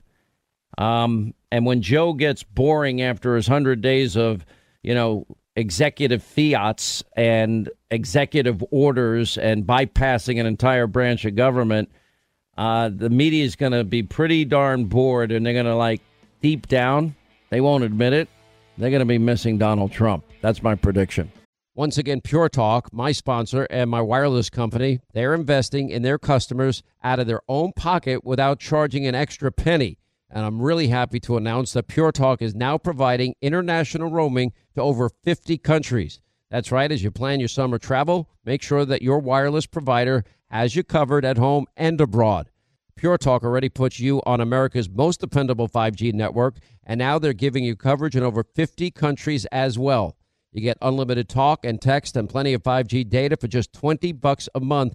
That's less than half the price of the big carriers Verizon, AT&T, and T-Mobile for the exact same service. Now bring your phone or get great savings on the latest iPhones and Androids. Just go to puretalk.com slash Sean, S-E-A-N. Make the switch today. That's puretalk.com slash Sean. Do it now. You save an additional 50% off your first month. Make the switch to Pure Talk so you can afford to travel this summer. Hi, I'm Michael Rapaport. And I'm Kebe Rapaport. And together we're hosting Rapaport's, Reality Podcast. We have a passion for reality TV, and we're inviting you into our living room. We're talking tea, we're dissecting the drama, and we're giving praise to the single greatest form of entertainment on television today. That is right. Reality TV is the greatest form of entertainment on television today. Here are some examples of what you'll hear from us on Rapaport's Reality Podcast. This is where we discuss all things reality TV, all things popular culture. And a little bit of Rapaport's reality, the A reality little of bit. us. We're a little figuring bit. out. And if we had been recording these last four or five days, Ooh. it, it would have been Ooh, would've the been podcast would have taken a, a, a left turn. Listen to Rapaport's reality with me, Kebe Rapaport. And me, Michael Rapaport, on the iHeartRadio app, Apple Podcast, or wherever you get your podcast. More Than a Movie is back with season two of the award winning film podcast, and this time with a lot more movies. I'm your host, Alex Fumero, and each week I'm going to talk to the people behind some of my favorite movies. From The Godfather, Andy Garcia, He has the smarts of Vito, the temper of Sonny, the warmth of Fredo, and the coldness of Michael. to the OG Spy Kid, Alexa Penavega, You had Carla Gugino, who's the coolest mom ever. You had Antonio, who's handsome, amazing, charismatic. And then Carmen and Junie. I felt like a lot of other kids felt like this could be me. To the legend behind La Bamba, Lou Diamond Phillips. When I walked in, I didn't think I had a shot at Richie because John Stamos' picture was already up on the wall. Every episode will feature interviews with the biggest actors, directors, writers, and producers behind your favorite films and tap into the history of Latinos in film. Listen to More Than a Movie as part of the My Cultura Podcast Network, available on the iHeartRadio app, Apple Podcasts, or wherever you get your podcasts. Back to our busy telephones. Diana in Utah. Hey, Diana, KNRS, Rod Arquette territory, and also the home of Crown Burger. What's going on? Hi there. Sean, just wanted to get to the point. Um, instead of pontificating, I only have a short time and I want to be effective. And my concern is number one is that we all know and we have been trained and we have been educated for the last four and a half years of the behavior of the Democratic Party. And that behavior is called the criminal element from the top down and in your face and have admitted so and behaved so in our face. Therefore, why are we trying to make reason with a criminal? And that's all of them, including the media. Therefore, we have to change our behavior because the only way you can change someone is change be, change yourself. So the dialogue's got to change now. And you, Sean, had mentioned that four years ago, not all all up until the election. If we lose this election, we lose our country. And you were so emphatic about that, and that's where I'm at right now. This is not a time that we can take and waste time. What we have to do is take action, and the action is is this is for the American people. The message in all of this from Donald Trump that I see it is to initiate the original fire inside you as an American. I was raised in Japan from my from 5 to 15. I was educated in Europe and graduated in Germany. I Wow. was there when my parents told me this, you are not Diana. You are an American. And as you live in this country, you will live and you will represent America and be the best American you can. And therefore I'm sharing with the the public, Sean Hannity's on a, audience. You raise an American from the cradle to the grave, they get a social security card at birth. From that, you teach them and you read to them and you read the Constitution before they can even walk or speak. And by the time they're of age, they are going to know their country. And the thing for us to do right now is we need to get involved as Americans and get down into our towns and our cities. Diana, if I if I keep going, I'm gonna have to like hold you for the next four hours. Uh, but I will say this: Diana in Utah is talking about a call to action. Let me sum it up, Diana. All hands on deck, and the battle for liberty and freedom never ends, and the and the and conservatism works. These are principles worth preserving and principles worth fighting for, and electing officials that advocate them is job one. Great call. Appreciate it. Diana, 800 941 Sean. You want to be a part of the program? Devin Nunes at the top of the hour, and your calls also next half hour. We'll get to a lot more. For our final news roundup and information overload. News Roundup, Information Overload Hour. We'll get to your calls coming up. Mike Lindell, uh, now part of the cancel culture here, there, and everywhere. We'll check in with him and get an update how his company's doing. Uh, now, we have a number of issues, rightly, that have come up. Now, I went through earlier in the program this whole issue of okay, what is the chain of command as it relates to who is in charge of what happens in the Capitol? Well, the answer to that, as I've been telling you, that would be Nancy Pelosi. And if you're looking at the chain of command, the Speaker of the House of Representatives, according to the Congressional Research Service, that's our source, the Sergeant of Arms uh, attends all floor sessions tasked with maintaining order under the direction of the Speaker and other presiding officer. And should an incumbent Sergeant of Arms not complete a term, the Speaker of the House, pursuant to specific section blank, blank, blank, has the power to appoint an acting Sergeant of Arms. All right. Now, what have we learned since the 6th of January? We learned that the Capitol Police Chief made a request for the National Guard on January the 4th. And that request, why was it denied?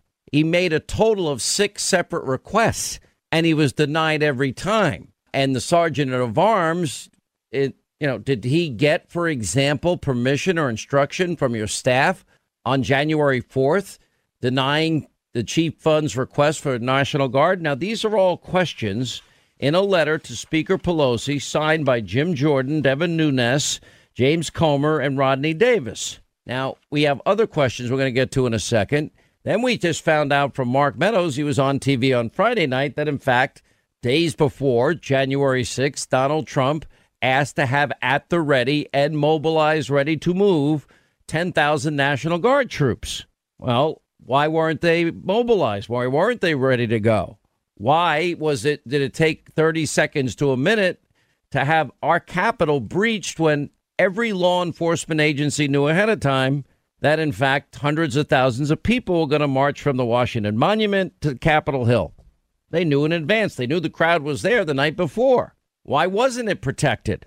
Who's responsible for that decision? That's a big part of this equation. Um, and we do need answers to this. Now, we have, for example, AOC. AOC said she knew a week in advance. Here's what she said A week before, one week before, the week prior to the insurrection, I started to get text messages that I needed to be careful. And that in particular, I needed to be careful about the 6th. And those text messages came from other members of Congress. Um, not they were not threats, but they were other members saying that they knew. Who are these members that knew, and why wasn't there a huge call to have the proper security of what is an institution of of the people? We've got to protect our institutions, and we got to protect every elected official. I don't care what side of the aisle you're on at all. And Nancy Pelosi was asked by our good friend Kerry Picket about Capitol security. Oh, no, no, no. That question is a waste of time. Here's what she said. As far as the impeachment trial is concerned, uh, Senator Graham said that if the Democrats call any witness, that they'll be prepared, the Republicans will be prepared to call in the FBI and, quote, tell us about people who pre planned this attack and what happened with the security footprint at the Capitol. What's your response to that? Your question is a waste of time. Your question is a waste of time? Apparently not. Congressman Devin Nunes, California's 22nd district, uh, is one of the authors of this letter to Nancy Pelosi. A, a lot of other great questions in there as well. Uh, Congressman, great to have you back. Thanks, Sean. And uh, boy, I didn't know AOC had all these people that uh, I had not heard that clip that she knew a week in advance. Wow, that's uh, quite something. Now, that means, Congressman, you're not listening enough to the show. Three hours a day is all your friend asks. That's not too much. well, I just know that uh, I, I find it highly unlikely that AOC received any text message from members of Congress that knew something that was was going to happen a week uh, in advance. Now, what we did know is the day before, uh, senior members of Congress were briefed on the concerns. I was actually briefed the morning of January 6th uh, by the Capitol Police. As you know, as the top Republican on the Intelligence Committee, now I know the last four years it hasn't been exactly this, but we're supposed to be looking at foreign operations, not domestic. Now, of course, the Dem- Democrats would love to do domestic spying on all of their political enemies, but uh, what you know, I think the Capitol Police, the reason they were coming to me because they were wondering if I had seen any of the intelligence products that had been presented the day before. Um, I, I knew there were some concerns. I hadn't seen the, the intelligence products, but look, clearly, Sean, this was one of those times when there was plenty of information to do a real minimum, which would be just to have proper fencing up. And if there was proper fencing, none of this would have happened. And historically, well, wait a minute. I thought walls didn't work. Although now the whole Capitol's surrounded by a huge, well, fence wall with razor wire on top of it. Well, well, t- two things, Sean. One, normally that that big fencing, double fencing, is up in preparation for the presidential inauguration. So I don't know why that fencing was not already up. I don't know, maybe they were waiting, but it seemed a little unusual it wasn't up. And then they had what I just call the, the bicycle uh, um, parking uh, little spots that were there. You know, they're like three feet tall that anybody can just you know jump over. Uh, that's that's all that was that was there. So it, it, it leaves the question. You know, you had the intelligence before. You were briefed. You were asked for the. You were asked for the uh, National Guard to come in and fencing. You didn't do it, and now, and, I, and I'll tell you this: there is no intelligence that I've seen that I'm aware of that there would be any reason to have one military personnel there at the Capitol uh, or fencing for that matter. I mean, I'll tell you, Sean, nobody wants to go to the Capitol anymore. Well, if AOC knew, and now we know the FBI had advanced knowledge of this, I mean, Washington Post is saying that, fake news CNN is even reporting that. Uh, now that we know that we had all this intelligence that, in fact, this was going to happen, now that we have even video evidence that pipe bombs were being strategically placed the night before, uh, now that we know that some of the individuals that plotted and planned and schemed this attack on the on the Capitol and, and now did a, a tiny percentage of the people that showed up for the rally, were they caught up and did they join in what other people had prepared to do? Yes, and they're all going to pay a price. But but the fact that it was pre-planned takes away this whole uh, idea that the whole thing was an incitement to insurrection, doesn't it? Yeah, and one of the frustrating things that I haven't seen is normally we would know exactly at this point, just exact, you know, within within a few dozen, you know, how many hundreds of people were in the Capitol, you know, who were the people that broke the actual windows, you know, because it's quite possible that that you know, many of those people just walked up and walked right into the Capitol, right, and the doors were open. So, you know, there's a difference between someone who was just, you know, going to, you know, peacefully protest, they walked through the doors, versus the people that were using hammers and ropes and breaking windows. There, you know, there's a big difference, and and that's where the focus should be put onto is those people that perp- that perpetrated the Capitol, and also what did Nancy Pelosi know and when did she know it? Because you know, like you said, I I wasn't aware that AOC knew this, but she she knew it more in, faster than the FBI or anybody, Sean. Well, and and who did she tell? I mean, who's in charge right. of security at the Capitol? Wouldn't that be Nancy Pelosi? And she's in charge of the sergeant of arms. I mean, did, did Nancy Pelosi hear from the the Capitol Police Chief that had requested days earlier? um, the National Guard be uh, there? I mean, how did how did we have such a colossal screw up in a post 9/11 world? Well, those are all the questions that we asked the Pelosi, and you know, clearly, either her or her staff, uh, the buck stops with them. They're responsible. They're the reason that the National Guard wasn't there. They're the reason that the proper fencing wasn't up. And with as much intelligence that was available, and the concern that I saw in the Capitol police officers that morning, uh, you know, you had to know that there was a there was a, a concern about a possible breach of the Capitol. I mean, that's it's just it's just clear. Now, look, this AOC thing a week before, Sean. I mean, I, I just find it highly suspect, High, highly, highly suspect. But then I you know what? I actually don't. I'm I'm giving her the benefit of the doubt. I mean, I, I, know, I, if she if she knew something, and, and, now the next question needs to be to her. What did you know, know, and who told you? Who are these Congress people that told you? Yeah, yeah, exactly. That's right. She should be questioned on this. Uh, maybe Nancy Pelosi's uh, 9/11 style commission. Uh, clearly, they need to bring bring uh, AOC in and ask uh, ask what what does she know, when did she know it, and who told her. I think you're you're. Well, exactly you want my right. prediction? That that commission is going to all it's going to do is look at Donald Trump. They're not going to ask the questions that you rightly ask in your letter with your three other members, including our friend Jim Jordan. Yeah, that that's right, and that's the concern with the commission. Um, you're going to have to put on. You just can't let the Democrats decide who to put on a commission because commission is only successful if you truly get people uh, on there that are going to try to get to Let the me truth. guess: And Jamie as Raskin, Adam Schiff, uh, Jerry Nadler, um, Maxine Waters. Who else are we going to put on the commission? There's my guess. Well, and it doesn't really matter, Sean. They're going to put, they will put leftists on there. You know, it, it, won't even be the big names. But you're right. At the end of the day, this will be a whitewash, and it will be let's just target Donald Trump because that's what they're good at. And you know, really, this is what I said when I started out with at the beginning of this of this segment here. Uh, where are, we should know who the. I mean, look, there's a hundred or two hundred people that really need to be prosecuted for this, and and why do we not know who they are? I mean, some of them we know, some of them have been arrested, but you would think that this would be that, that this would be a priority of the FBI, and they would be putting this out there, and they would be squashing a lot of this nonsense that's out there. That you know somehow you know, this was a conspiracy with Trump and Republicans and whoever well, else. Director Wray should be willing to answer all those questions. And, and how did they miss all the intelligence? And if they had advanced knowledge, why didn't they act? All right, quick break. More with Congressman Devin Nunes on the other side. 800 941 Sean, you want to be a part of the program. As we continue with Congressman Devin Nunes, let me let me shift gears on you a little bit here, if you don't mind. When we go back to the whole, we're still waiting for the Durham report. I guess probably maybe on my my deathbed one day we might might get news that is coming out.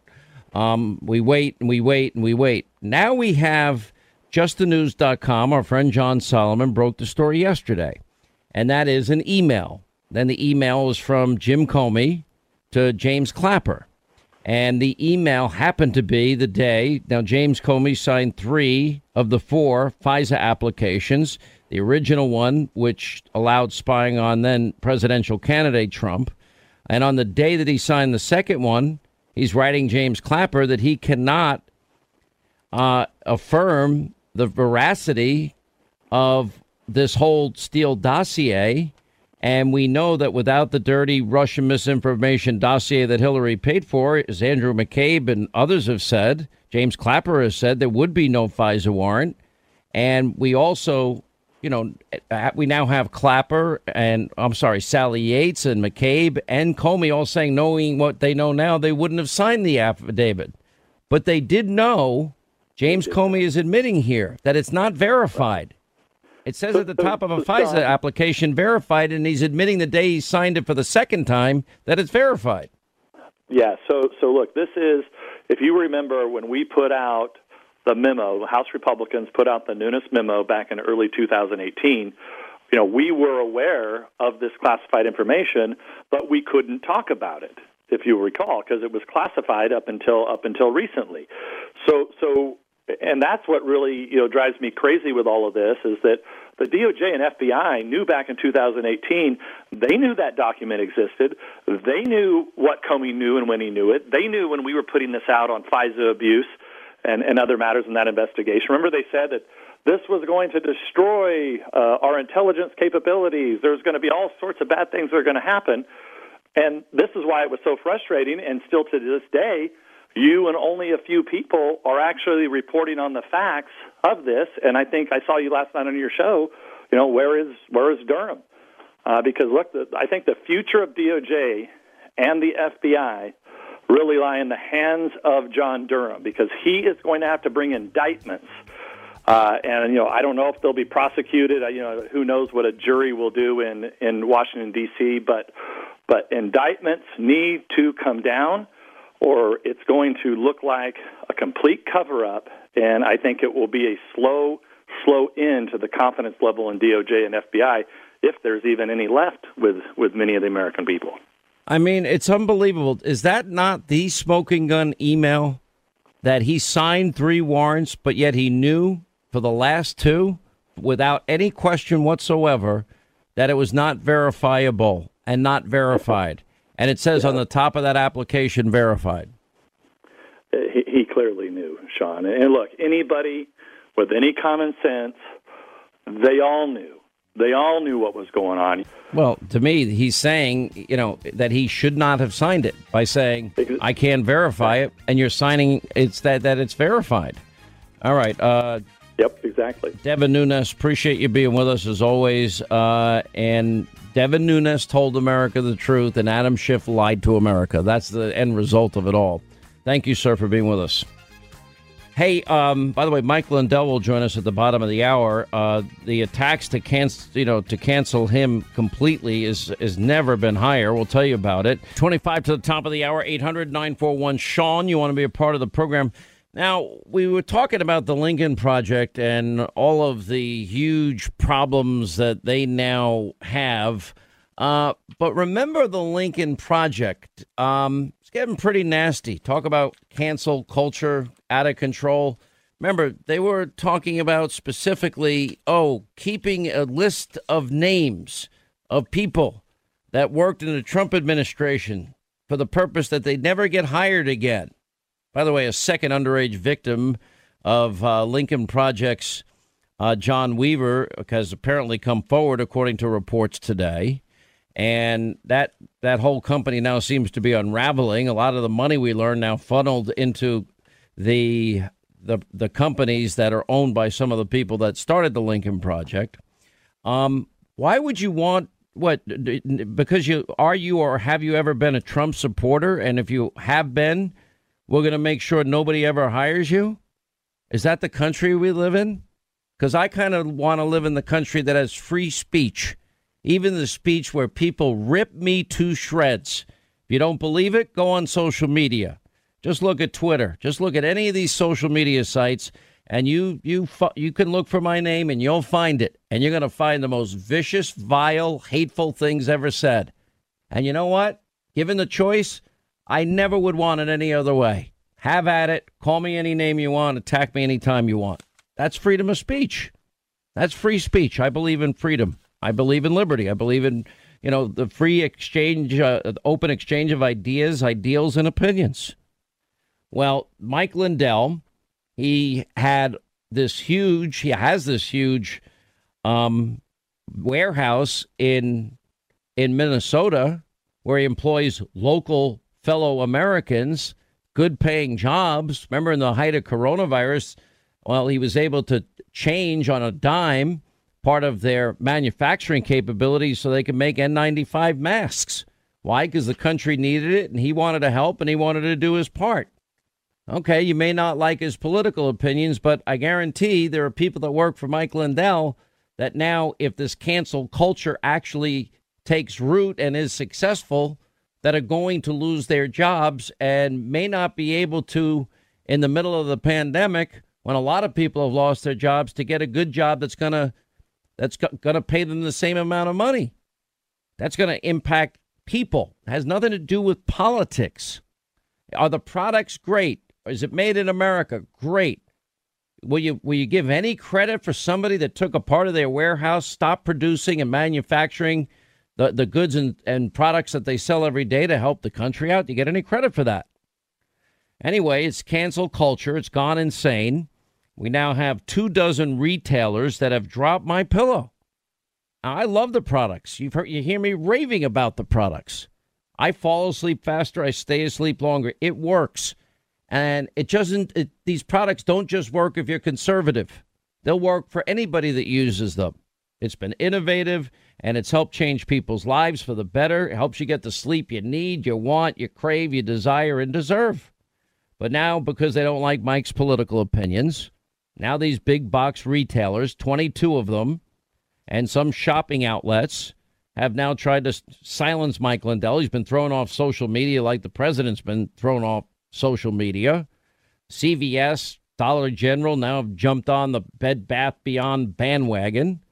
And many of these retailers just attributed their decision to get rid of my pillow products, which people love, one of the best sellers because they don't like Mike's opinions. You don't have to follow Mike's opinions. He doesn't have a why I support Donald Trump label on a My Pillow premium pillow.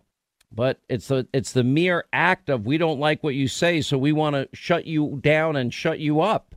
Well, I, I don't want to shut shut off people or shut up people that attack me. I don't want to do it. I don't call for boycotts. I never have. I don't call for canceling shows. I never have. Going back to Bill Maher and his politically incorrect days, it was conservatives like me, Rush, Mark. We're the ones that stood up for Bill Maher. Said, don't fire the guy. If you don't like it, turn it off. If you really hate Mike's opinions, you don't have to go to mypillow.com. You don't have to buy the products. Mike's life, you know, 10 years ago, he writes in his book, he, he literally was a crack addict. I thought we celebrated people turning their lives around for the better. Talks about his faith a lot. He joins us now. This is now, I, I, what is the impact this is having on your business and your workers and people that have to provide for their families?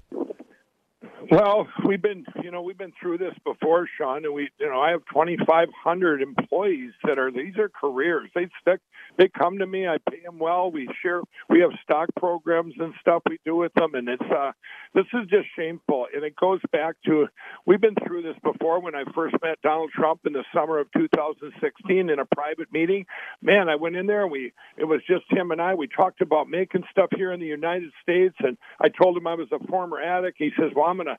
stop the drugs pouring in. And boy, I left there, and I and a half hour later, I said, "Wow, he if he completes all these promises, he'll be the best president ever." I went back to Minnesota, and I did a press release going, "Hey, I met Donald Trump, and he, and uh, um, you know, you know what, you know, here's just a businessman, an ex crack addict from Minnesota, and he wanted my opinions." Well, I didn't even tell him what we talked about and it was crickets. No media called me. And then all of a sudden I was attacked on social media, calling me a racist, all these things. But what I found out, and I think people need to know, these are bots and trolls, and these are attack groups that attack. And what's happening right now, so we've been through it. We've been through it many times with my pillow, but nothing to this magnitude right now. What they're doing, they are trying to cancel me out, cancel out my pillow, and all these box stores that joined in, what happens is these attack groups went after them and said, you know, we're going to boycott you in their social media. If you carry my pillow, we're not coming in your stores. And these aren't real people. That's not their customers. So these box stores and these places that conform and cancel us out, they're as bad as the people doing it because it's not going to end. They're going to keep doing it. And then you had people like um, like Google, or you got Twitter and Facebook and all the platforms that you know they can erase us in a minute. But it it even happened to me on Google you know, I voice my opinion. I put movies out there and stuff and put my opinion. Well, Google, when I go to Google my name, and I, I paid I paid to have from my website michaeljlindell.com can come up higher, and I've had it for five years. My my website, and here you Google your you, I buy Google AdWords for my own name, and they charged me ten cents a click. Then it went up to fifty cents a click. Then it got up to a dollar a click, and now Google says I can't even buy my own name after they took all my money. And Wikipedia, same thing. They attacked me there. I mean, this is this is amazing that, that we can even let allow this in our country, allow this to go on because the ones that are hurt are are the employees and uh and but they've been through it, you know, and, and Sean, everybody stepped up, so they are buying. The real customers aren't buying from those stores; they're buying direct right now, and and it's um it's it's helped. I mean, everybody's confident we'll get through this, but man, they, you know, CVS, like you say, and Dollar General, they just joined two days ago. It's just like every box store is like, okay, we'll jump up. But then you got good ones like Walmart and uh, and Sam's Club. They're busier than ever because of uh, they stuck with us. You know. Yeah, oh, I'm glad to hear that. I mean, I didn't even know you had 2,500 employees. I mean, these are people that have to put food on their table. They got rent to pay, mortgages to pay, car payments to pay. They probably all want to save a little for their retirement and and a kid's college fund. And it, you, you you're making a great product. I mean, I, I have no problem ever if if if somebody's in a store and I know they have very liberal points of view or points of view that I don't care if I like their product, I'm going to buy their product. That's it. Right. Right. And I, it, well, it should too, be that Sean simple. Too, my, yeah, and Sean, you know, of my employees, we have every every race, we have every po- political, we have Democrats, Republicans, and you know, in my place, we have we have people that don't like Donald Trump or that like Donald Trump. But you know what? They put that aside when we come through the door. We're like a big family, and they're going. Why are you? You know, it, what's really showing here is people. This isn't a political thing. Cancel culture is horrible. It's it's against all people. It's against what we stand for, free speech in this country. And you know, it's like I guess that's why the guys that speak the loudest, like you, you know yourself, you get attacked all the time. You know, and that shouldn't be. That should it should be. Um, I like the point you made when you guys all stuck up for Bill Maher. You might not like what he said, but it, this is a country of free. No, speech. it's even worse than that. I hate Bill Maher. I can't. I can't stand the guy. you know, but but I really, but I don't want him to be canceled. I don't want him to be right. shut down. And and he, he said horrible Yeah. things about me. I don't care. I Right, you know, and, right. and and and the bottom line is is that you know one of the things that I I thought really was highlighted very well in this whole impeachment Schiff show charade as I call it is that you know all these Democrats and all their uh, insurrectionist language based on their definition of inciting insurrection, and you never hear word one about it. I think I was the only show to put together all the insurrectionist style comments. You know, look at your your state of Minnesota, Minneapolis. Right. Police Yep. precinct is burned to the ground. People rioting in the streets. Kamala Harris, you know, tries to help raise money for those people arrested for being involved in this uh, to get them Right. back on the street. We've now chronicled a number of them that have committed serious crimes because of that bail fund when they got released. And we, on top Mhm. of that, you know, she's saying, uh, "You better, you better beware. Take note on both levels." But they're not going to stop. They're not going to stop. And that's they're not this is a movement, I'm telling you. They're not going to stop. And and everyone beware because they're not going to stop. It is going to they're not going to stop before election day in November and they're not going to stop after election day. And that should be everyone should take note of that on both levels. That this isn't they're not going to let up and they should not. And we should not. Well, if we apply the same standards the Democrats applied to Donald Trump with the impeachment, well, then I, I would assume we're going to have a an impeachment and a trial any day now. But don't hold your breath. Right. Right. Well, you know what I want to say too, Sean. This is these platforms that the that the left has. You know, like your Twitter. I'll take Twitter for example. They took down both my personal and my my Pillows Twitter accounts. Facebook, I can't do live feeds on Facebook. They limit it to people I can reach out to. I did a test the other day. I can only reach one third of my family. I'm not stopping. By the way, I want to say this on your show. I will tell any box store that left my pillow that did this. I will never, I have 110 products now. I will never sell to them ever unless the management or the ownership will. Let me let me let me let me pull you bank. back from the edge here. I don't think you should do that. I think that's that now the way it you're is. you you've had a big religious conversion in your life, and and the story is forgive them, So Father, they know me, not what they do, right? I think I think I wouldn't make that statement, and and you know what? If you can restore a relationship with a former business partner, don't close the door.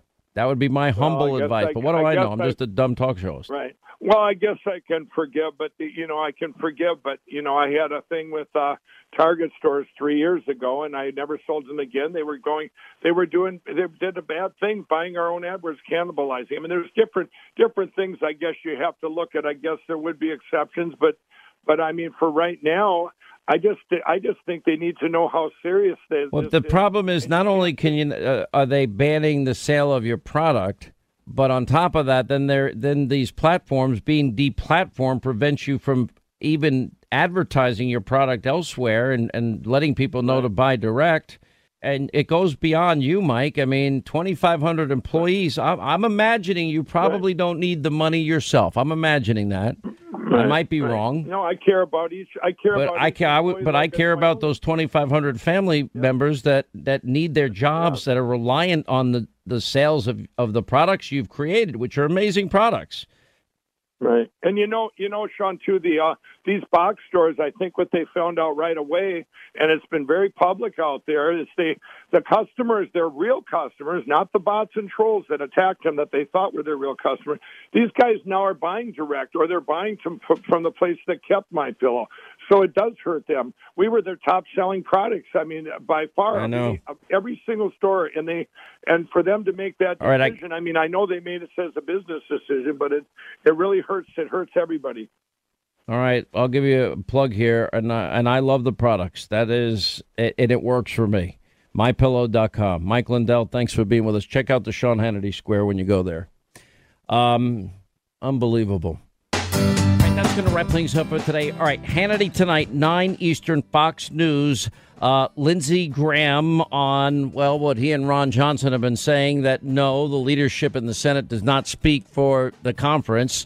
Pretty interesting to watch. Greg Abbott on all that's going on in the state of Texas. Ari Fleischer, Joe Concha, Dan Bongino, and you're going to meet the guy.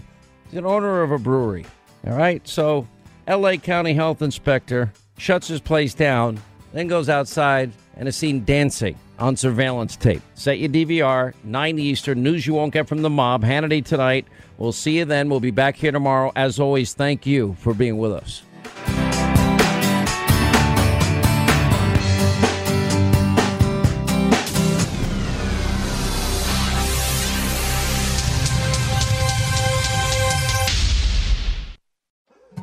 More Than a Movie is back with season two. I'm your host, Alex Fumero, and each week I'm going to talk to the people behind your favorite movies. From The Godfather, Andy Garcia, He has the smarts of Vito, the temper of Sonny, the warmth of Fredo, and the coldness of Michael. to the legend behind La Bamba, Lou Diamond Phillips. When I walked in, I didn't think I had a shot at Richie because John Stamos' picture was already up on the wall. Listen to More Than a Movie on the iHeartRadio app, Apple Podcasts, or wherever you get your podcasts. Hi, I'm Michael Rapaport. And I'm Kebe Rapaport. And together we're hosting Rapaport's Reality Podcast. We have a passion for reality TV, and we're inviting you into our living room. We're dissecting the drama and we're giving praise to the single greatest form of entertainment on television today. That is right. Reality TV is the greatest form of entertainment on television today. Listen to Rapaport's reality with me, Kebe Rapaport. And me, Michael Rapaport, on the iHeartRadio app, Apple Podcast, or wherever you get your podcast. Hey, I'm Jay Shetty, and I'm the host of the On Purpose podcast. This week, I talked to Orlando Bloom in a rare interview where we went deep into how to get comfortable with fear and how to change the guilt and shame thought pattern. People say, What are you afraid of? Right? I'm afraid of fear because it's like I want to confront anything in my life that feels challenging on those levels. Listen to On Purpose with Jay Shetty on the iHeartRadio app, Apple Podcast, or wherever you get your podcasts.